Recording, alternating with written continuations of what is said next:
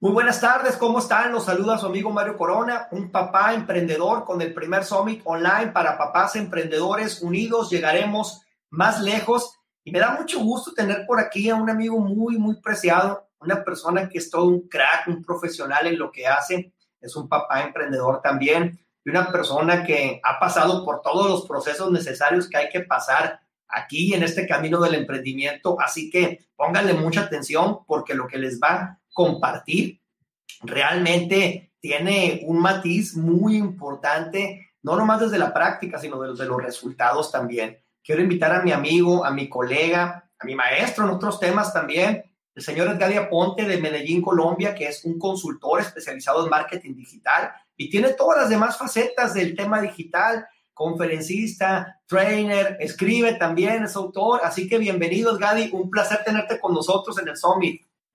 Muchísimas gracias, Mario. De verdad, un grandísimo placer estar con ustedes acá. Me fascinó el título del Summit, Papás, Papás Emprendedores, porque además va mucho en función a lo que estoy hablando hoy. Estoy seguro que todo el contenido que hoy vamos a compartir les va a ayudar muchísimo para sus ideas y para todo lo que tengamos planteado. De verdad, muchísimas gracias.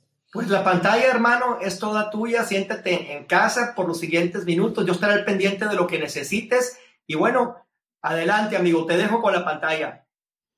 Gracias, Mario. Bueno, vamos a dar comienzo a nuestra conferencia de hoy que habla de cómo crear o cómo construir un negocio online eh, rentable, ¿no? Pero yo estoy seguro que muchas personas hoy te han hablado de eso, cómo construir un negocio online, con el tema de la pandemia eh, se aceleraron todos los procesos digitales y la gente que no está en Internet pues va a morir y va a desaparecer yo me acuerdo muchísimo que cuando yo comencé a conocer de todo este mundo digital, eh, mucha gente, o yo creía que ya ni los libros íbamos a leer físicamente, ¿no? Y ahora se leen muchísimo más libros que cualquier otro momento de la historia, ¿no? Físicos me refiero. Y aquí no se trata que sea una cosa o la otra, ¿no? Se trata de tener las dos cosas, ¿no? Antes de comenzar a hablar de todos estos temas, voy a tratar de no ser muy técnico en todo esto. Eh, les cuento muy rápido mi historia. Tengo, soy venezolano, vivo en la ciudad de Medellín hace casi más de seis años ya. Nos radicamos acá por razones obvias de lo que sucede en Venezuela, ¿no? Y soy uno más de esos siete millones de venezolanos que salieron al mundo a conquistarlo, ¿no? Y bueno, hacemos empresa acá, instalamos nuestra agencia de marketing que teníamos en Venezuela, la instalamos acá tenemos Medellín como sede de operaciones. Pero lo más importante de esto, y quiero comenzar el mensaje precisamente hablando de esto, es que hoy tenemos la posibilidad de elegir y de construir la vida que soñamos utilizando un vehículo que mucha gente lo ha hablado y que mucha gente lo sigue hablando y ahora más, y es la Internet. Yo creo que allí es donde la importante entender de lo que hoy tenemos como opción y de lo que hoy tenemos en nuestras manos, ¿no? Pero tal vez te estés preguntando, bueno, Gadi, ¿cuántos años tienes tú en esto que te ha permitido, pues, tener una carrera? Eh, tengo un poco más de siete u ocho años 100% viviendo del mundo digital. He aprendido a vender de todo en Internet y cuando hablo de todo, he pasado por productos físicos, he pasado por nichos como el yoga, por nichos sexuales. Eh, mi primer producto digital fue lo que las mujeres quieren.com. Yo tengo, soy coach formado y específicamente me gusta mucho el tema de parejas. Y mi primer curso, que fue más o menos para el año 2012, creo que fue, eh, el primer curso fue el 2013, 2012, 2013, finales del 2012, ¿no? Eh, en mi primer curso fue enseñar a las mujeres cómo aprender a trabajar en sus relaciones con los hombres. Yo me cambié mi nombre, hice videos a nombre de otra persona donde aparecía yo y fue mi primer producto digital y no fue muy bien, prácticamente sin hacer nada, ¿no? Eh, y he rodado muchísimo y tengo una agencia de marketing que hace lanzamientos de productos digitales, hacemos estrategias de tráfico, eh, invertimos en empresas de tecnología que estén haciendo. Tenemos más o menos una, cantidad de, de, emprendimientos dentro de lo que es este mundo de Internet y tal vez te estarás preguntando, bueno, Edgar, muy buena tu historia, pero yo quiero saber ahora cómo es mi historia dentro de este mundo, ¿sí? Aquí hay dos historias a nacer en este momento, o ya nació una y otra está por nacer. Si eres una persona que ya tiene tiempo en este mundo de los negocios de Internet, tal vez tú digas, bueno, la época de antes era mucho más sencilla, ¿no? La época de antes era, era mucho más fácil, si se quiere, aunque esa palabra a mí no me gusta, eh, mucho más fácil hacer negocios en Internet, porque enviábamos un par de email un fin de semana y el lunes teníamos dinero en nuestro PayPal, en nuestra cuenta. El mercado cada día se ha hecho mucho más eh, competitivo, mucho, mucha gente entrando cada día más al mundo de los negocios de Internet, gente con poca experiencia, gente con, muy, con mucha experiencia, gente con dinero que no sabe hacer las cosas, gente con dinero que sí sabe hacer las cosas, pero al final, todo este protagonismo está siendo ocupado de una manera muy rápida por muchísima gente, ¿no? Y aquí te puedo decir algo que a lo mejor es muy duro comenzando la conferencia y es llegaste tarde, ¿sí? Si no has comenzado en Internet, si no has creado un negocio digital, llegaste tarde. Y me dirás, bueno, ¿qué, sentido tiene eh, eh, Mario invitar a alguien que me está diciendo que ya no puedo hacer nada en Internet? No, lo que quiero decirte es que aunque llegue, porque yo también llegué tarde a esta segunda ola, porque esta ola ya tiene un poco más de 20 años, sobre todo en Latinoamérica, eh, y que ahora está creciendo mucho más, yo tal vez entré en una segunda etapa, muriendo la segunda etapa y naciendo una tercera en este mundo digital, y llegué tarde para aprovechar esa, ese océano azul que había en esas primeras temporadas, ¿no? perdí ese momento de hacerlo a pesar de que estaba muy conectado al tema de tecnología. Pero ¿por qué te digo que puedes llegar tarde si no tomas la decisión? Porque precisamente cada día más hay gente entrando en este mundo. Y este mercado hispano, sobre todo el mercado hispano, uniendo España y toda Sudamérica sin meter a Brasil, ¿no? El mercado hispano tiene mucho miedo a la hora de tomar decisiones con respecto a lo que debe hacer en el mundo digital, ¿sí? Si tú eres un papá, puede ser que tengas menos de 30 años, pero yo en este momento voy a dedicar la conferencia a las personas mayores de 30, 35 años en adelante, ¿no? Es esa generación X, ¿no? Generación X porque así se le llama a esa generación que ya tiene familia, que ya tiene algún tipo de responsabilidades y compromisos diferentes, que ya tiene un camino andado tal vez en el mundo corporativo ya a lo mejor tiene un título no universitario. Es decir, eres una persona que ya tiene una experiencia, pero tenemos, porque yo también pertenezco a esa generación, tenemos un hándicap en contra. ¿Y cuál es ese hándicap en contra que tenemos? Que fuimos formados en un sistema educativo que ya no funciona, pero seguimos actuando en su mayoría de esa misma forma como nos formaron, ¿sí? Nos formaron para estudiar toda una vida, para ser estructurados, para entender que la educación era a largo, a mediano y largo plazo, que muchos, aunque yo me excluyo allí, tal vez tú me estás viendo y también te pasó lo mismo que tenías que trabajar para poder estudiar, porque a mí me dijeron, sí, vete a estudiar a la capital de Venezuela, eh, pero mi papá ya tenía a mi hermana allá en una universidad que le estaba pagando, una universidad muy cara, y yo dije, igual me voy, pero me toca trabajar y me toca pagar mis propios estudios, ¿no? Me graduó de ingeniero industrial, luego me especializo en marketing, eh, desarrollo toda una carrera en empresas de consumo masivo con franquicias propias en el mundo del consumo masivo y, y vendiendo y sobre todo haciendo mucho marketing. Pero al final me di cuenta que así como muchos teníamos que tomar la decisión, o por lo menos no era mi visión, de estar viviendo toda la vida en un mundo corporativo. Yo quería lanzar mis propios negocios, yo quería involucrarme en mis propios negocios, empecé a montar franquicias, monté la primera franquicia de venta de DVD en la región donde yo vivía en mi país, eh, invertí en franquicias de realidad virtual, siempre estuve haciendo negocios, ¿no?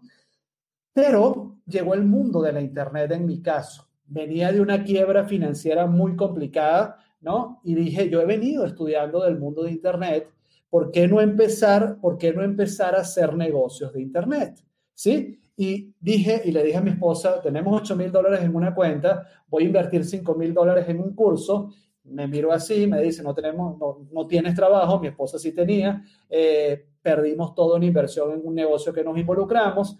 Y dije, bueno, igual, te toca atender a, mí, a los niños, ¿no? Mientras yo aprendo de esto porque esto es lo que quiero hacer. Ya yo tenía la visión de construir un negocio fuera del país donde estaba, ¿no? Empecé a estudiar, empecé a estudiar y pude aprender a crear una disciplina increíble con respecto a lo que era el estudio diferente. ¿Y por qué te cuento parte? Voy y vengo en parte de mi historia. Porque hoy, si eres una persona que no ha comenzado en Internet, seguramente por dos, son por, hay dos razones por las cuales no has empezado. Primero, no has tenido la metodología o has invertido en una cantidad de cursos que no te han dado ningún resultado, porque seguramente lo que has comprado es pura teoría y no has comprado implementación, que al final es donde se difiere o donde se diferencia alguien que es un emprendedor porque quiere y un emprendedor porque hace. Yo estoy invitando a que te conviertas en un, un emprendedor para hacer, para luego convertirte en un verdadero empresario. Una cosa es ser emprendedor y otra cosa es ser empresario. Y hoy, cuando te digo que es tarde llegar a Internet, te voy a hablar de unas estadísticas. Para el año 2021, finales del 2021, ¿no? Y que ese estas estadísticas que te estoy hablando se aceleraron drásticamente con todo este tema de la pandemia. En Barcelona, España, están naciendo más de 900 mil nuevas plazas de empleo en el mundo de la tecnología, en el mundo de los negocios digitales. 900 mil nuevas plazas de empleos iban a nacer para el 2021, solamente en Barcelona, España. Todo esto se catalizó y se aceleró con toda esta pandemia. O, obviamente hay otros factores, hay un montón de desempleo en este momento, ¿sí? Y sobre todo de esta generación X que, te, quedes tú, ¿no? ¿Por qué? Porque de esas 900 mil plazas de empleo, se espera que el 54% de ellas, es decir, 457, 470 mil puestos de trabajo, sean ocupados por la generación millennials, ¿sí? Esa generación que nosotros como generación X tenemos detrás y que estamos viendo cómo están ocupando espacios increíbles en el mundo de los negocios, ¿no? Y hoy nos, tienen aquí amenazados, ¿no? Personas que nacieron en esa facilidad de la era digital. Nosotros nacimos en una era industrial y nos ha tocado a muchos de los que pertenecemos ahora de este mundo digital atravesar ese puente del mundo, del mundo físico, del mundo industrial a la era digital. Los millennials nacieron en esta nueva economía y es por eso que las estructuras de poder clásicas que nosotros hoy conocemos, como es el sistema económico, como es el sistema educativo, como es todo el modelo de nuevo aprendizaje que se está viendo, el modelo universitario tiene que cambiar literalmente porque ya para estos niños no es aspiracional ir a una universidad para graduarse y luego ir a buscar un empleo que nos dé la jubilación, así como nos enseñaron a nosotros, ¿sí? Esta gente que está acá tiene una cantidad de habilidades que nosotros hemos tenido que reaprender, y cuando hablo de nosotros, te estoy hablando a ti como generación X tal vez, ¿no? Eh, y a lo mejor eres un millennial y vas a entender el concepto que te voy a hablar aquí, porque no se trata de que triunfen la generación X o triunfen los millennials, no, se trata de la unión de ambos mundos. O sea, todos unidos en una economía colaborativa es lo que va a pasar de aquí en adelante. Lo estamos viendo ya. Estamos viendo todo. Aquí pudiéramos pasar horas hablando de las razones reales, desde mi punto de vista, de lo que ha sido la pandemia. Eh, no me excluyo de todas las familias que han sufrido muertes de seres queridos y todo esto que está pasando. Eh, nos puede estar tocando de cerca, pero todo esto, nada es fortuito en esta nueva economía. Todo esto está planificado de tal manera que en algún momento sabremos la historia. Pero volvemos a lo que estábamos hablando. Más del 54% de los, eh, de los nuevos empleos solamente en Barcelona, España, serán ocupados por millennials. Pero ¿qué está pasando ahora? Que muchos de esas personas no tienen, los millennials, no tienen el compromiso y no porque no lo tengan, no porque no nació en su ADN, es que son exageradamente nuevos, exageradamente eh, eh, sin compromiso, no porque no lo tengan, sino porque no lo han vivido.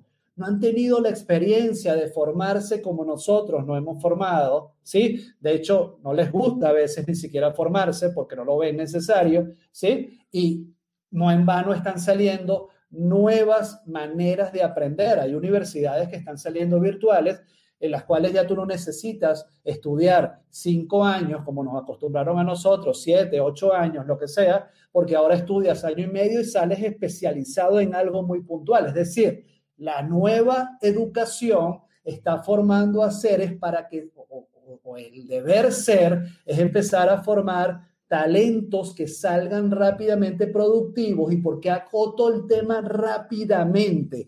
Porque es rápido.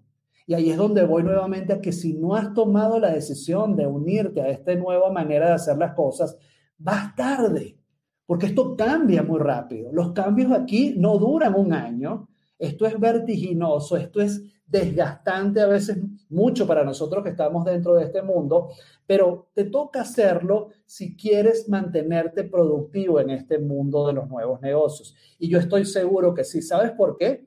Porque el mayor activo que tenemos tú y yo en la edad que hoy podamos tener es que somos personas que tenemos un talento que se ha formado con dinero, con tiempo, con organización, con estructura, porque nos ha tocado pasar por empresas, nos ha tocado ser empleados, nos ha tocado vivir crisis continuas en nuestras familias y hoy todo ese valor agregado, todo ese talento que hemos formado, le llegó la hora. Yo pude haber leído hoy, era un documento muy largo, si quieren al final les voy a dar una, unos sitios de contacto donde les puedo compartir un documento que mi equipo de contenido sacó para una conferencia que yo hice un par de semanas atrás, que hablábamos de que hoy, oigan esta cifra, por un lado, el 54% solo en Barcelona, España, será ocupado por millennials, ¿sí? El resto no es que va a ser ocupado por nosotros, el resto es que todavía, ahí viene la mala noticia, todavía no hay gente preparada a la velocidad que se necesita para que entre a ese, 60, a ese, ese 46% restante, ¿sí? Pero acaba de salir un documento de la revista Forbes donde dicen que urgentemente lo que va a salvar la restitución económica del mundo después que pasemos toda esta crisis que todavía estamos, ¿no? Van a ser las personas mayores de 50 años de edad, ¿no? que han tenido la capacidad de nacer y renacer en cada una de las crisis en su vida, que ya vienen con una estructura corporativa, que saben trabajar en momentos de crisis y que tienen algo fundamental y es una razón por la cual convertirse en seres productivos de manera inmediata. Y es cierto, si hoy tú no tienes un empleo por esta situación que ha pasado o si tienes una empresa que quebró, pero tienes una familia que demanda universidades, que demanda colegios, que demanda compromisos familiares, que demanda seguramente deudas bancarias, que demanda tarjetas de crédito, que demanda una cantidad de cosas, ¿no? Tenemos que desarrollar, ya la desarrollamos, la capacidad de adaptarnos a una nueva crisis y aprender a manejarnos una vez más en una nueva crisis que esta generación de millennials no la sabe y no la sabe y no la va a vivir, va a ser a lo mejor la primera que va a vivir ahora, ¿no? Pero que necesita liderazgo. No necesitan ser excluidos, no necesitan que nos separemos, no. Se necesita liderazgo de esta generación X que sí lo tiene porque se formó, que no solo se formó en las aulas de estudio, sino que se formó en la vida misma, porque supo crear empresas, porque tiene experiencia de empleado, porque sabe manejarse en crisis y ahora aparece otra estadística que ya existía, pero que ahora sigue subiendo en porcentaje. El 65%, oigan esto, de las empresas que hoy son el, el recurso humano en su mayoría son millennials, tienen un CEO, tienen un CEO, ¿sí? Que tiene un promedio de edad de 55 años que dirige a todo este equipo de trabajo. ¿sí? No en vano, ustedes han visto cómo grandes inventores de grandes ideas en el mercado, creo que sucedió, me parece que con Twitter o con alguna de estas, ha sucedido con varias, pero no me acuerdo específicamente el nombre, los creadores de la idea, cuando empezaron a buscar capitales de inversión para escalar sus negocios, ¿no? ¿Qué hicieron los capitalistas o las personas que invirtieron? Crearon una junta directiva y sacaron inclusive a veces, en algunos casos, sacaron a los creadores de la idea, le dan un gran porcentaje de su negocio, pero lo dirige a alguien con una experiencia corporativa, lo dirige a alguien con una experiencia empresarial. Y ahí es donde vamos a lo que les decía al principio. Una cosa es querer ser emprendedor y otra cosa es hoy ser empresario digital. ¿Sí? Una cosa es querer emprender y ganarte mil dólares mensuales y otra cosa es poder tener la tenacidad y tener la mentalidad de poder salirte de ser solamente el creativo de la idea como emprendedor y ahora aprender a gerenciar y si no tienes las facultades de hacerlo, contratar un equipo de gente que seguramente van a ser jóvenes, millennials, con herramientas así, especializados en muchísimas cosas. Yo tengo un equipo de gente que trabaja conmigo, específicamente hay dos personas que es la, una persona que maneja el tráfico y otra persona que maneja las estadísticas de lo que hacemos, que a mí me impresiona la capacidad de aprendizaje y la capacidad de implementación o que logran las cosas. Y definitivamente algo que tenemos que entender, esa gente nos superó en eso. Ahora, nuestra habilidad es saber liderar a esas personas, saber transmitirles la visión de lo que tú quieres y ahora empezar a crear empresa real detrás de todo esto. Entonces, ¿a dónde quiero ir? Ya para entrar como en la recta final de la conferencia. ¿A dónde quiero ir con esto? Más allá de montar un negocio en Internet, tienes que aprender a entender que un negocio digital hoy es un verdadero negocio aquella historia que nos vendieron los primeros, los, pioneros de este mercado hispano, ¿no? En negocios digitales, que gana dinero mientras duermes, y toda esta historia, y la foto con el Mercedes-Benz, y la foto con la, con la computadora, y el estilo de vida, y toda esa historia que fue tal vez muy real en su momento, ya hoy no es así, ¿sí? Ya no, ya hoy no, ojo, tú vas a poder disfrutar de tu playa, tú vas a poder comprarte lo que tú quieras, pero como yo digo, y discúlpenme la palabra porque en algunas zonas del mundo suena fea, pero vas a tener que tener muchas horas culo trabajando para poder lograr crear una verdadera empresa. ¿Por qué?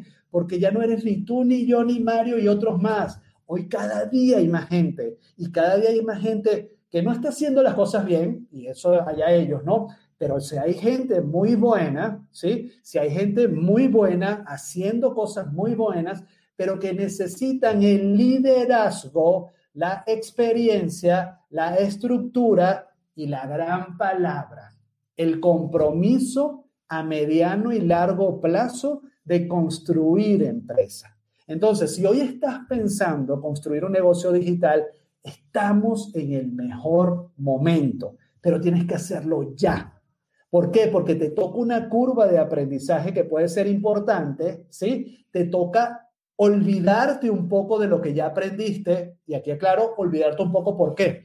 Porque cuando yo comencé en este mundo digital, como lo dije al principio, yo decía, no, yo me olvido de todo lo que aprendí en mis franquicias, en mi ingeniería, me olvido de todo, porque yo voy a montar un negocio de Internet y a mí me dijeron que gana dinero mientras duermes y no iba a montar mi negocio de Internet y ya. A los tres años dije, ya va, yo no puedo seguir comprando cuanta cantidad de cursos sale al mercado para ver qué hago y ganaba dinero en uno y ganaba dinero en otro y ganaba dinero en otro.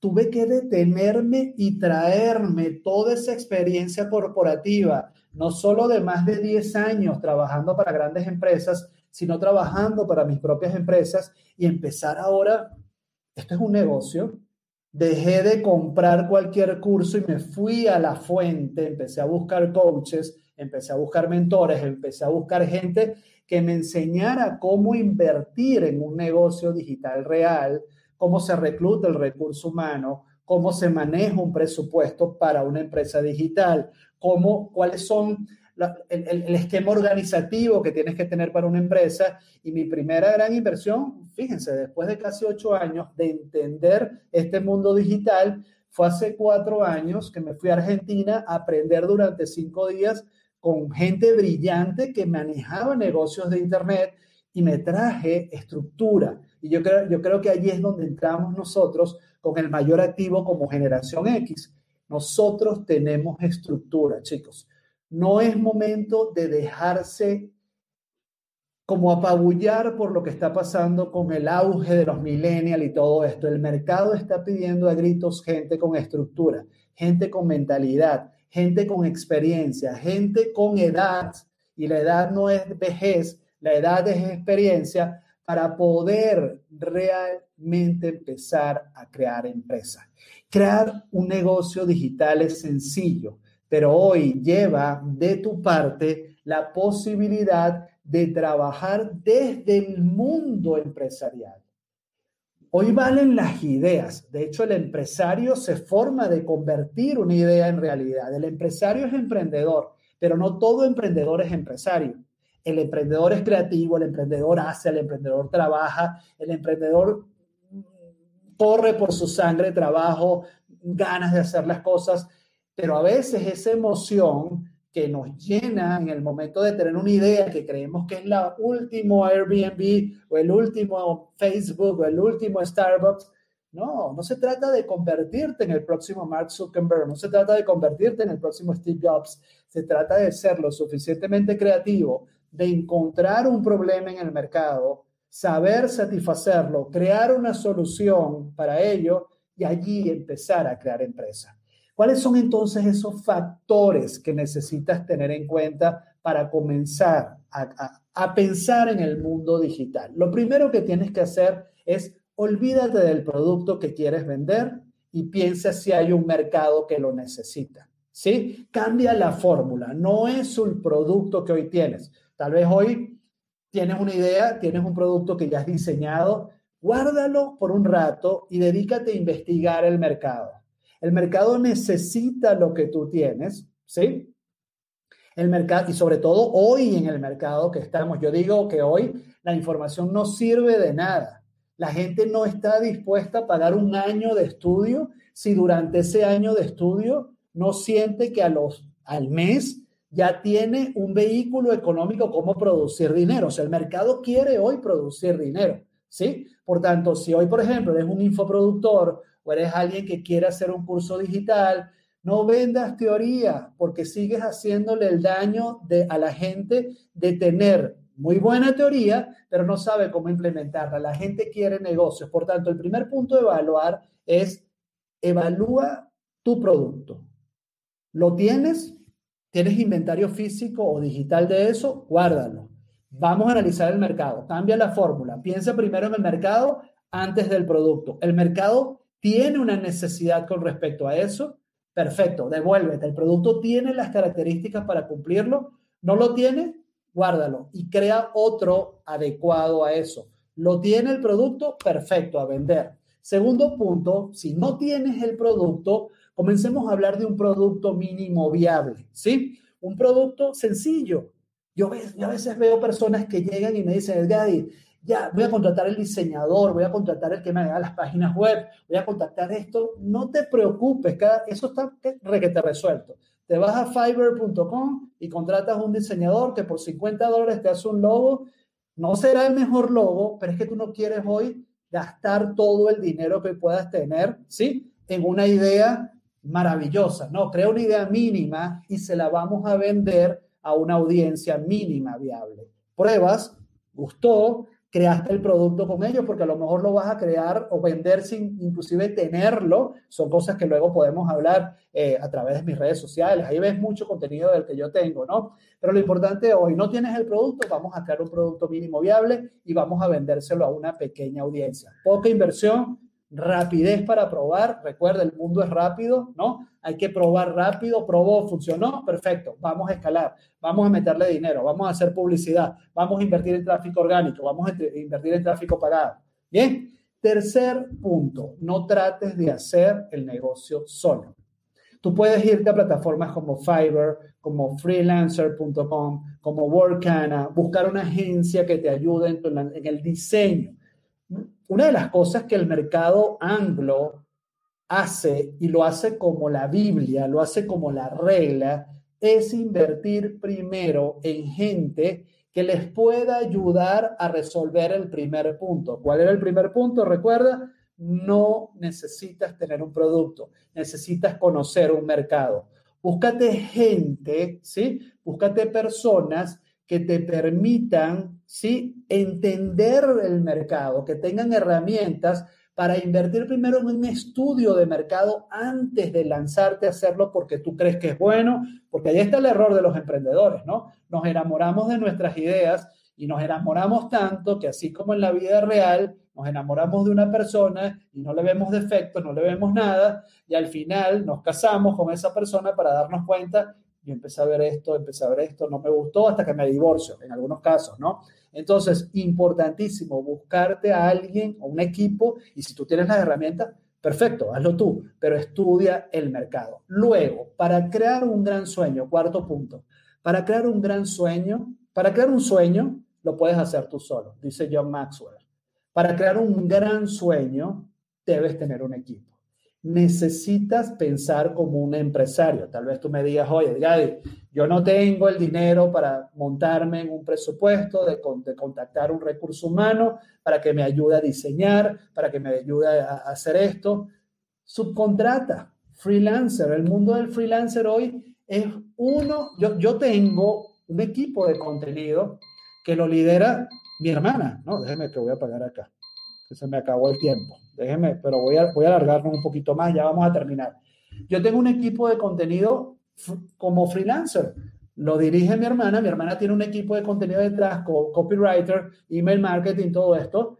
Eh, y yo como, yo soy cliente de ese equipo, que es una unidad de negocios de ella, pero contrato un equipo de trabajo a lo mejor donde yo no tengo que estar en contacto con todo lo que significa manejar el contenido, lo hago a través de ella y traigo gente muy buena a que me ayude con el equipo de contenido. Igual lo hago con el equipo de ventas. Prácticamente estos equipos trabajan casi 100% para mí. Pero en este cuarto punto es importante entender, realmente entender que necesitas un equipo de trabajo mínimo para arrancar, pero necesitas un equipo de trabajo para poder crear. Y el quinto punto importante, hoy necesitas competir con publicidad.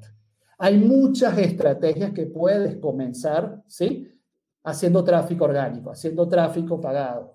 Hay mucha estrategia, pero lo que sí es importante es que de nada vale tener una gran página web, tener un gran logo si nadie te ve. Necesitas entrar en el mundo del océano rojo de Internet.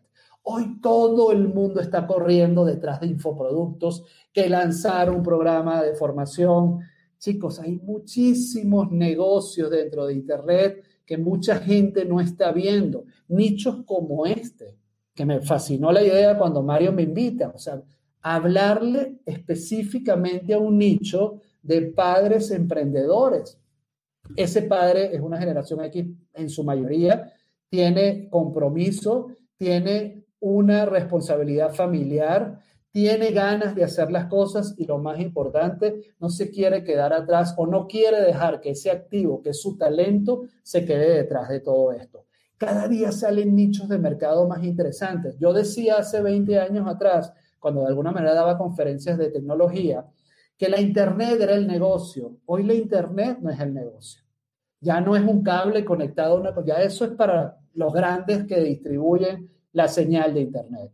El negocio es lo que tú puedas hacer hoy con ella. Por tanto, el mensaje final es, si ya tienes un negocio, si quieres emprender en la Internet, trae la Internet para tu estilo de vida. O sea, trae el negocio digital, trae el ambiente digital para tu estilo de vida y convierte este gran vehículo en algo o que acelere ya tu negocio si ya está funcionando o si necesita ponerlo a funcionar, ¿sí? O trae esa idea y pruébala en el mundo digital, ¿sí? Hoy tienes la posibilidad de decidir en cuál país vivir cuando tienes un negocio digital y no el país que te da la oportunidad, no. Yo, por ejemplo, y, se los digo, acabo de aplicar ahorita una visa para pensar en crear una empresa en Estonia. Estonia es un país que hoy acaba de abrir una visa, tiene dos visas, una para crear empresa y otra para los freelancers, ir a trabajar allá porque es uno de los países a una velocidad increíble en la digitalización de su manera de hacer las cosas. ¿Y qué están haciendo? Trayendo empresas, trayendo personas especializadas. De allá, allá funciona Skype, de allá nació Skype, TransferWise y cualquier otro tipo de empresas de estas apliqué porque en este mundo que estamos tenemos que tener la mentalidad siempre global de ver dónde hay una oportunidad, ¿no? Pero cuando involucras tu negocio, y más hoy con todo esto que pasó, yo veo muchísima gente en la parte fuerte de la pandemia, no, vamos a trabajar desde Internet y vamos a hacer todo. Y cuando abrieron las puertas en algunos países, ya los ves volviendo al hábito. Y ojo, lo que pasó hoy con la pandemia no es más que acelerar todo el proceso de cambio que venía dentro de un par de años. ¿Sí? Hoy la gente ya no viene a la misma normalidad, no en vano hablamos de esa nueva normalidad y de eso podemos tener mucho chance que hablar, pero lo importante hoy es que estamos en un gran momento, estamos en un momento importante de la historia de tomar decisiones que pueden ser radicales, pero que tú, que tienes esa edad, que ya tienes experiencia, que ya tiene ese camino andado, que tiene esa experiencia corporativa, que tiene esa experiencia de estudio, que tiene esa capacidad resiliente de nacer y volver a caer y volver a salir en tantas crisis que a lo mejor hemos pasado en este mundo que hoy tenemos y que esta ha sido una de las más difíciles, es el momento de poder tomar una decisión y decir, yo sé, yo sé que tengo que reaprender, no voy a aprender a la velocidad que esta generación millennial aprende, pero sí tengo la capacidad de liderar un equipo, ¿no? Porque el equipo no se lidera porque conozca las herramientas técnicas. El equipo se lidera desde el punto de vista de compromiso, de principios, de, de, de, conexión, de liderazgo. O sea, y eso lo tenemos nosotros. Esta generación lo viene teniendo por las habilidades tecnológicas que tiene, pero le falta recorrer un camino. Son necesarios ambos mundos en este momento para poder crear el, para mí, el nuevo gran nacimiento de una sociedad distinta. Una sociedad donde la palabra no sea competencia, sino competitividad. Perdón, no sea competencia, sino colaboración. Un mundo de alto colaboramiento, de alta colaboración, es lo que nos espera. Mucha gente no lo cree, pero con todos estos derrumbes que se están viendo del dólar, de la economía, del auge de las criptomonedas, todo esto que estamos viendo no es más que el reflejo de las caídas de estos poderes que durante mucho tiempo en su momento manejaron la historia y hoy nos toca el liderazgo a una nueva generación. Y en esa generación no importa la edad, importa la visión que tú puedas tener para tomar el control de tu vida, entender cuáles son las oportunidades reales que hay hoy en el mercado y poder dispararnos a ese estilo de vida que estamos predispuestos a crearlo. Pero hay dos noticias para cerrar. Una no buena y otra, no me gusta ni decir ni mala ni buena. Una buena y otra no tan buena. Depende de ti hacerlo. Esa puede ser no tan buena. Pero también depende de ti la buena. ¿Sí? En tus manos está la decisión de lo que podemos hacer como equipo. No salgas a lanzarte solo. Únete a gente que tenga la misma visión que tú. Hay comunidades que se están formando en el, en el atraer a esta generación y darle valor a ese activo que hoy tienen de, de constancia, de compromiso y de preparación para construir esa nueva sociedad que queremos en el mundo. Muchísimas gracias. Gracias, Mario. Aquí estoy. No sé si hay algunas preguntas. Claro que sí, Edgar. Y pues primero que nada, muchas gracias por todo el valor que has aportado. Yo creo que has condensado en breves minutos grandes lecciones de vida y ojalá pues que muchos hubiéramos em, eh, empezado conociéndolas, pero bueno, así es como se aprende y, creo que sobre, por encima de, cosas más tácticas, has dado un mensaje de fondo muy importante y es que a nadie se le ha pasado el tren, como decimos aquí en México. Realmente hay oportunidad para todos, nada de que yo tengo 40, tengo 50, tengo 60, hay que quitar eso de en medio y qué bueno que, que lo has atacado directamente, frontalmente, con palabras muy claras. Y sí, hay de todo aquí. Quisiera compartirte desde felicitaciones Acá te saluda Elio, dice saludos Edgadi, un crack de los negocios por internet. Y tiene una pregunta también que quiere compartir. Te dice, eh, ¿qué recomiendas para escalar un negocio? Depende, depende del tipo de negocio, ¿no? Mm, si la pregunta me la pudieran hacer más específica, o sea, escalar es expandir, ¿no? Tal vez tú arrancaste con un negocio que es un producto mínimo viable, con una audiencia mínima viable, funcionó, estoy en un positivo en, mi, en mis ingresos, eh, pues bien, pongámosle más dinero, vayamos a países más grandes, eh, si es un producto físico hay que medirlo, costos de inventario, todo esto, si es un producto digital es muchísimo más fácil, eh, hay más competencia, pero va a depender mucho del, del, del negocio donde podamos escalar, ¿no? Yo creo mucho más, Mario, hoy. Eh, de hecho, yo publiqué en estos días, publicamos un artículo, un, post en mi perfil en Facebook y hablábamos de la, de la importancia de enfocarse, ¿no? En un mundo donde hablamos mucho de múltiples fuentes de ingresos y todo esto, yo estoy totalmente de acuerdo en que debemos tener múltiples fuentes de ingresos. O sea, es sano tenerlo en un mundo tan inestable como el que estamos. ¿Cuántas empresas no quebraron en cinco meses como pasaron acá? Por pensar que esa era la única fuente de ingresos que tú podías tener. Pero aquí hay un punto importante a tener en cuenta antes, y eso se puede hablar inclusive de escalar tus finanzas personales, ¿no? Antes de tener múltiples fuentes de ingresos, debes saber crear una, ¿no? Que es la que te va a permitir dar el, cash flow, el, el, flujo de caja para invertir en las demás. Cada, cada fuente de ingresos nuevas es un riesgo, pero lo importante y esto lo dice mucho Kiyosaki en su último, no sé si es su último libro, pero el libro falso, ¿no? Eh, él dice, invierte en nuevas fuentes de ingresos en donde el dinero trabaje el doble de lo que tú vas a trabajar en ella, ¿no? Tú ponle el trabajo a la que te está dando el dinero, cuida esa gallinita de los huevos de oro, pero agarra esos huevos y empieza a los invertir en opciones yo recomiendo abiertamente, hoy es el momento de invertir en criptos, de invertir en acciones en la bolsa, sobre todo en empresas de tecnología. Hemos estado en, en emprendimientos juntos en eso y lo sabemos que es así. Pero invertir en cosas que el dinero es el que trabaje ahora, porque tú ahora, tú estás trabajando por él en tu, en tu fuente de ingreso principal. Pero ahora agarra ese dinero y que empiece a moverse y que trabaje el dinero mientras tú vas poniendo dinero ese trabajo porque no se trata de crear múltiples fuentes de ingresos para dañar tu estilo de vida. Se trata de crear múltiples fuentes de ingresos para que te den esa libertad de vida, que para mí tampoco es nunca esa libertad. Siempre hay que estarla viendo, siempre hay que estar en el ingreso pasivo revisando qué está pasando. Si tienes un canal de YouTube, estar generando contenido. Si haces marketing de afiliados, estar viendo las campañas. Eh, si haces, vendes libros, o sea, generar libros. O sea, es un ingreso muy pasivo pero siempre tienes algo de actividad que hacer. Lo importante es que ese dinero trabaje más que tú por él, ¿no? Allí debería estar la clave. Fíjate que has tocado un punto muy, muy, muy importante. Ya lo dice Gary Vaynerchuk, está muy en contra de que crees una idea y vayas inmediatamente por dinero. Dice, haz que la idea sea rentable. Y tú tocaste un medio que yo creo que muchas personas no conocen, el Y hablaste del mínimo producto viable que Eric Rice puso en la mesa con Lean Startup. Pero vemos muchos emprendedores que no conocemos el término y muchos emprendedores van directo a pegarse contra el mercado en vez de validar. Yo creo que lo que pusiste en la mesa es algo que cualquier emprendedor tiene que estudiar. Pasar por el filtro del producto mínimo viable para eliminar, no por al 100%, pero la mayor parte de los riesgos.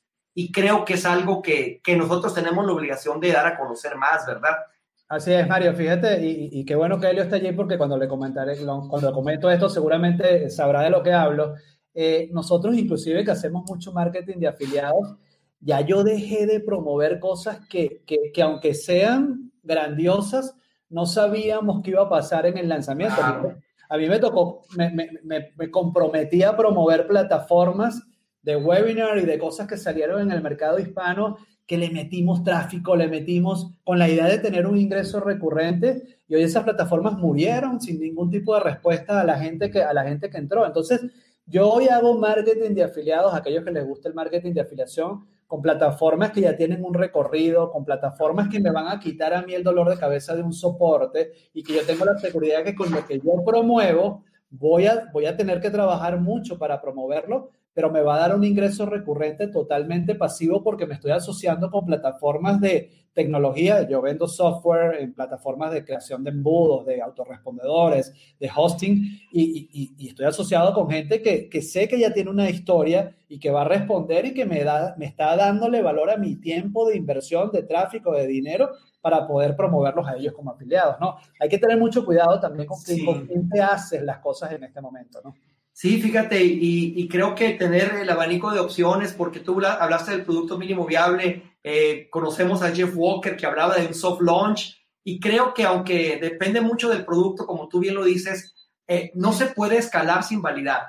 Así es, así es, así es. Fíjate que tú tocas el tema de Jeff Walker y lo que era la fórmula de lanzamiento hace dos años atrás, hoy es totalmente diferente. y, ya, y ya no es la fórmula como la conocíamos. Ahora estamos hablando del auge de los retos. Vemos a Tony Robbins, Russell Brunson y Dean Graciosi hoy metiéndose 47 mil personas en unos live. O sea, tú dices, el, el, mercado digital está cambiando de una manera también bárbara. Y bueno, la, la fórmula acaba de entrar al mercado hispano y a mí me gustó, de hecho lo promovimos mucho, porque eso le da un perfil nuevo al usuario que entra al mercado hispano a hacer negocios, ¿no? Completamente, Edgar. Y tengo, tengo muchos, si me lo permites, quisiera aprovechar tu tiempo al máximo. Eh, tienes muchas felicitaciones. Mira, está eh, también Mari Albi Calderón Trejo, no me aparece su origen, pero dice, ¿crees que la generación X tiene tiempo para empezar en el camino de emprender? Bueno. Total.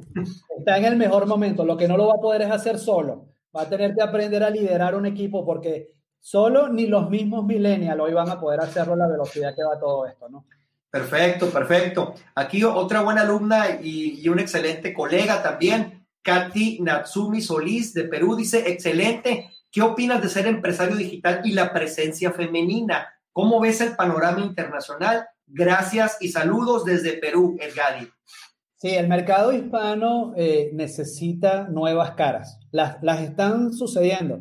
El tema es que había, había y aquí lo podemos hablar abiertamente, había como una cofradía que no permitía ¿no? aparecer estas nuevas caras, pero creo que una de las cosas ahora que me encanta muchísimo es que los que estemos haciendo esto tenemos una gran bandera y es buscar los resultados de la gente, ¿no? Tenemos que buscar de alguna manera los resultados de la gente y la mujer, en, en el mercado anglo hay, hay, varios representantes, Mary Forleo, está Marisa Moore Detroit, hay varios pero no hay Alex Elliott, o sea, no hay, no hay suficientes mujeres todavía en el mercado anglo para que representen un movimiento importante de marketers que pueden estar haciendo bien las cosas. Aquí hace falta eso. En Hispanoamérica, la mujer es perfecta para esto y yo creo que ese carisma que tiene la mujer, hace falta esa nueva historia de mujeres y bueno, a darle, ¿no?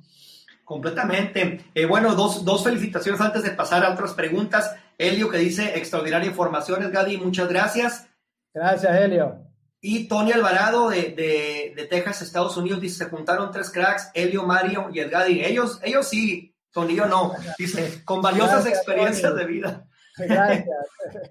ok, pues mira, son cinco Diosidencias, diosidencias. Diosidencias. Eh, bueno, yo, yo creo que yo creo que la energía eh, hace que uno se atraiga, ¿no, Edgar? Y que cuando vemos personas que compartimos una visión, es fácil que tengamos empatía, porque, por ejemplo, yo, no tengo tanto tiempo de conocerte, pero siento que te conociera toda la vida.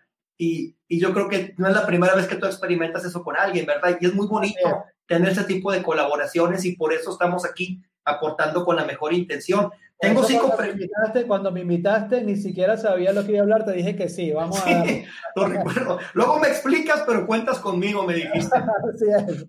Muchas gracias. Pues mira, son cinco preguntas, dice Pablo Malagón de Piura, Perú. ¿Cómo tener un negocio online y no un pasatiempo? Yo creo que es una pregunta muy importante. Me gusta eso. Para tener un negocio, o tienes un hobby o tienes un negocio. El hobby, buenísimo, lo disfrutas, vas, trabajas estudias el hobby los fines de semana, trabajas una hora, pero el hobby, aunque te gusta, te saca dinero, no te devuelve dinero, a no ser que el hobby lo conviertas en un negocio, ¿no? Viene la idea del negocio y aquí es donde vienen los entrepreneurs, los, los, los emprendedores que quieren ser emprendedores y tú los ves y los ves como una idea hoy y dices, ya, tengo una idea buenísima, vamos a hacer esto, perfecto. A mí me ha pasado algunas cosas, Mario, de verdad, eh, con gente que me dice, ya, tengo una idea y me, por ser empresario y emprendedor, vamos a darle, me gusta esta idea. invertimos dinero, invertimos tiempo, eh, al mes, de repente buscas a la persona y le pregunto, ¿y qué pasó con la idea que pensamos? No, es que tengo esta otra, y al tercer mes es que tengo esta otra, y tengo esta otra, y tengo esta otra, y al final no terminas consolidando nada. Vamos a, hacer las ideas que tú quieras, pero hagamos una, ¿no? Y ahí es donde se diferencia el emprendedor del empresario. El empresario crea la idea, pero la pone en marcha, la convierte de cero a global la idea, y esto es un nombre de un, de un, de un infoproducto de un amigo buenísimo que habla de cero global, ¿no?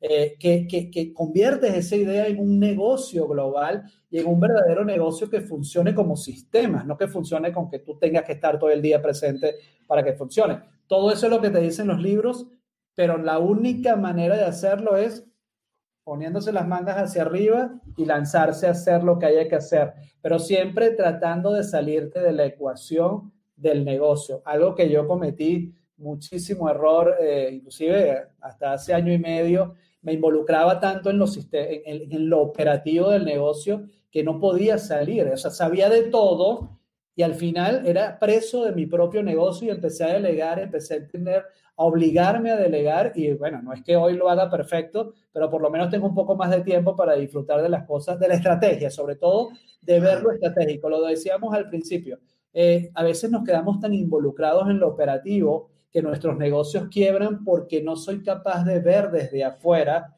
que el negocio está listo para morir o que el negocio le está faltando esto para seguir creciendo. Cuando estoy involucrado en la operatividad, descuidamos la parte estratégica del negocio y nuestro trabajo como líder de ese negocio es la estrategia, que funcione, ¿no?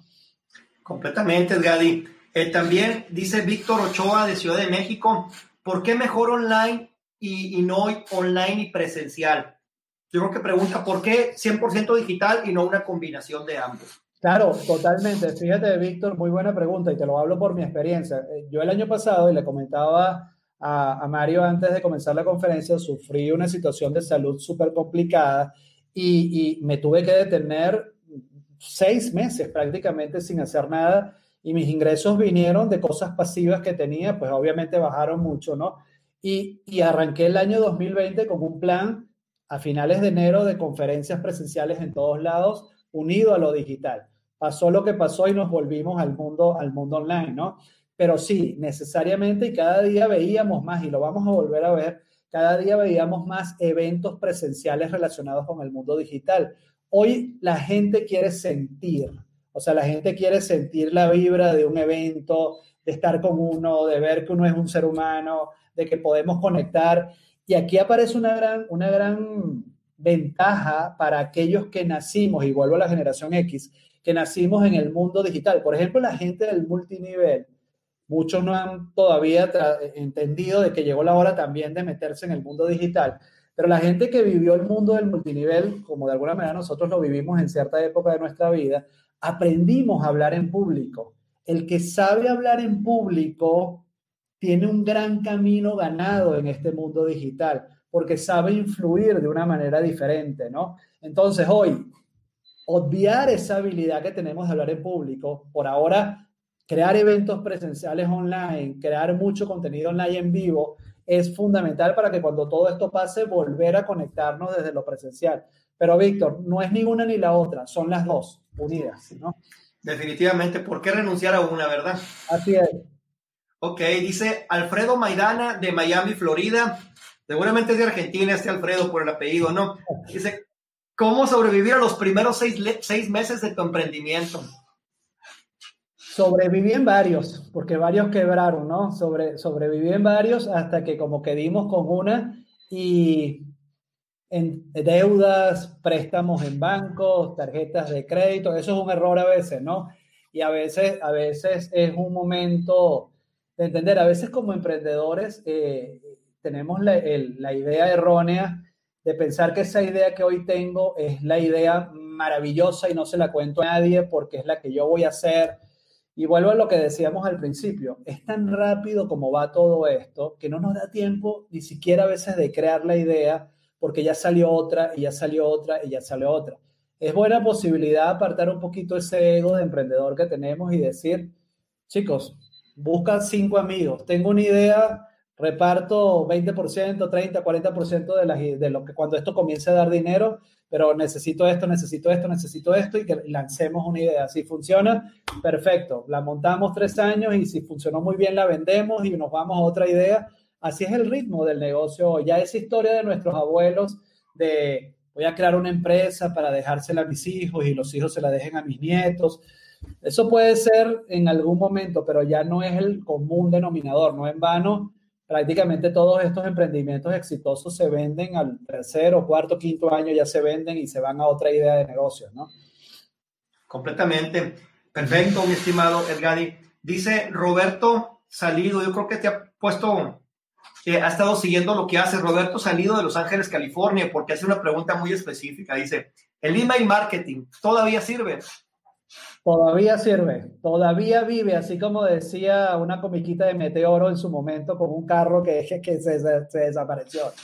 Cambió, el email marketing cambió totalmente, eh, pero sigue siendo para mí, y sé que hay muchos defensores y muchos detractores del email marketing con el tema del many chat, de los chatbots y todo esto, sigue siendo el email marketing la conexión primaria de comunicación con tu audiencia, que no es la masa, eso sí, pero es la que lee. La clave del email marketing hoy es saber escribir contenido de valor. El email marketing es la comunicación para irte a un live y dar contenido. Es la comunicación bien escrita para regalar algo. Es la comunicación para tal cosa. Hoy yo hablo mucho del tema de los embudos sociales. O sea, hoy cada día más todo el mundo habla de embudos hoy como si fuese algo nuevo y esto es más viejo que ni se imaginan, ¿no? Pero hoy el embudo social no es más que conectar esas herramientas de ventas que nos dan todas estas plataformas de embudos a ser social, ser cercano, ser empático, aparecer, hablarle al mercado. Y el email marketing estratégico bien hecho es una herramienta poderosísima y además de las más rentables que hay en el mercado. Eso sí, tienes que saber cuidar tu lista, tienes que saber depositar contenido y sacarle dinero, tienes que dar mucho valor, tienes que conectar con la audiencia y ya no es una audiencia masiva, es una audiencia que es la que quiere leer cosas de valor. Eso es lo importante, ¿no? Perfecto, perfecto. Aquí puse una pregunta muy interesante de, de Katy. Y, y, te hago esas preguntas porque casualmente son temas de los que hemos estado conversando en diferentes foros en últimas fechas, ¿no? Una consulta, sí. Gadi, ¿qué CRM sugieres para una empresa que tiene tanto servicios como productos? Fíjate, yo soy aliado comercial y, y, muy, muy, muy cercano a Active Campaign, ¿no? Como plataforma. Yo utilizo Active, yo pasé por Infusionsoft, luego me alié con una persona que fuimos reseller de Active Campaign, luego dije, no, me voy con Active Campaign directamente, tuve Get Response, eh, tuve Aweber en mis comienzos, ¿no? Y Active Campaign se ha reinventado y reinventado y reinventado y hoy para mí es la mejor plataforma de CRM, de email marketing, además que tiene un soporte en español espectacular, muy cercano, pues lo recomiendo. En, si me permites, Mario. En, oh, adelante, adelante. En mi página web, edgadiaponte.com, hay un enlace que dice cursos gratis, ¿no? En Buenísimo ese, curso. Ese, ahí tengo el curso de email marketing basado en Active Campaign, ¿no? Es de 19, 20 videos totalmente gratuitos. Si quieren pueden unirse allí sin ningún compromiso, pues vean cómo funciona Active Campaign, porque de verdad yo no cambiaría en este momento, sobre todo por lo que estoy viendo. Acaban de lanzar una plataforma en español de, de, de soporte, de contenido, tutoriales en español, y el CRM a nivel de lo que es ahora se usa mucho, que es la agenda de llamada telefónica para vender programas de alto valor eh, nosotros lo usamos y funciona genial. De verdad que cualquier ayuda que necesites con Active Campaign, nos avisan y te ayudamos con todo. De hecho, tienen una promoción ahora que si compras eh, la cuenta Plus con el CRM incluido, te están dando dos meses con un 50% de descuento. Algo así les escuché, ¿ok? Entonces puede ser una opción interesante. Yo, yo coincido contigo. Para mí es la mejor relación precio-valor. Así Coincido es. contigo. He pagado tres veces más por lo mismo que tengo en, en Active Campaign y, es muy sencillo y muy intuitivo. Y, y, yo aprendí a escribir gracias a Active Campaign y el curso que comenta Gadi, la verdad está buenísimo. Me voy a permitir pedirte el enlace para colocarlo en las notas de este episodio, Edgadi, porque la verdad vale la pena, si nos dan la autorización, vale la pena que lo tomen. Así, sin, mucho rollo. Tenemos, tenemos ahí cuatro cursos gratuitos, entre esos está el de Active Campaign, se llama Edge Mailer Academy, porque además te ayudamos con temas de email marketing también, ¿no? Eh, es, es edgadeaponte.com slash cursos gratis. Ahorita Perfecto. Te lo Ahí lo vamos a incluir. Y la última pregunta de Héctor Munguía de Viña del Mar, Chile, dice cómo vencer al algoritmo de Facebook. Creo que tienes un post de este buenísimo en tu perfil. Ya no lo puedes vencer, ya hay que rendirse, ¿no? Si haces tráfico pagado, por ejemplo, invierte dinero. ¿Qué hacíamos antes? Antes nos desgastábamos, nos gastábamos, no, porque antes se podía hacer intereses de tal, le gusta esto, le gusta lo otro, le gusta lo otro, le gusta lo otro. Lanzábamos las campañas y bueno, y traíamos una audiencia un poco optimizada, ¿no? Hoy mi sugerencia, si haces tráfico pagado, es decir, que, que quiero emprendedores en tal parte del mundo, con tal edad y tal edad, y que tal vez le guste un referente como puede ser Kiyosaki o Tony Robbins, inviertes el dinero que tengas en traer conversiones y tú dices, bueno, traigo 500, 500 leads con, este, con esta audiencia muy amplia, ¿no? Y esos 500 leads se los das, se los devuelves a Facebook, ¿no? Y le dices, Facebook, yo quiero una audiencia similar a estos 500 leads que tú me trajiste en estos 500 dólares que te invertí. Le regalas dinero a Facebook para que ellos mismos te digan, el algoritmo o la inteligencia artificial te diga cuál es más o menos el lead calificado. Esto era lo que nosotros hacíamos hace casi un año. Ahora, ¿qué hacemos? Ahora estamos utilizando nuestro perfil personal, y así estoy entrenando a mucha gente, no la fanpage, nuestro perfil personal en crear contenido de alto valor. O sea, empezar a, a limpiar y conectar audiencia que le dé valor a tu contenido en el perfil, y hablo del perfil porque eh, el, tráfico orgánico en el perfil hoy es mucho más amplio, aunque tengamos 5.000 personas de límite, ¿no? Se ve mucho más que en la misma fanpage, ¿no? En la, en la fanpage tienes que tener un esfuerzo mucho mayor. A veces caemos en la trampa de pensar, por supuesto, hay fanpages ahorita que ya han tenido tanta atracción que todavía siguen trayendo mucho contenido, pero si hoy estás comenzando, es preferible que comiences en tu, en tu perfil personal, conviertas tu perfil personal en un embudo social y empezar a crear contenido allí de valor, pruebas los posts que funcionan y ahora agarras esos posts y ahora sí le pones dinero a una audiencia que ya tienes orgánicamente y que ahora esa audiencia en el tráfico pagado genera unos leads altamente calificados. Es un trabajo un poco más lento, evidentemente por ser tráfico orgánico, pero yo te digo algo, Mario, yo era de los que abiertamente decían, dejen de perder tiempo en tráfico orgánico. Tuve que callarme la boca y decirlo en público, ¿no? Me equivoqué. O sea, me equivoqué porque ahora no es ni uno ni el otro, es la unión de los dos, ¿no? Eh, hay mucha gente que hace tráfico pagado que dice, no, no, el tráfico orgánico no funciona. No estamos viviendo, después de toda esta parálisis que tuve, tuve que reinventarme y dije, toca arrancar con cosas nuevas y de verdad nos está funcionando genial.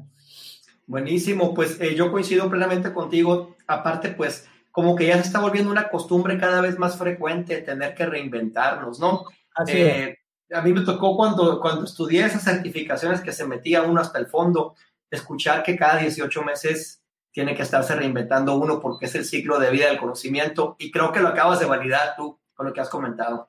Totalmente, totalmente. Yo ya yo no creo, inclusive, les voy a decir, no gasten dinero comprando cursos de Facebook. O sea, Facebook compra, compra un curso que te dé las bases, pero las estrategias cambian muchísimo y el tráfico orgánico también cambia, pero cuando cambia el tráfico orgánico, tu audiencia no cambia. Tu audiencia te sigue, tu audiencia te busca unir los grupos en Facebook. No sé si ustedes vieron en el Super Bowl cuánto dinero Facebook le invirtió a un solo comercial que hablaba de todo lo que viene detrás de las comunidades en los grupos, ¿no?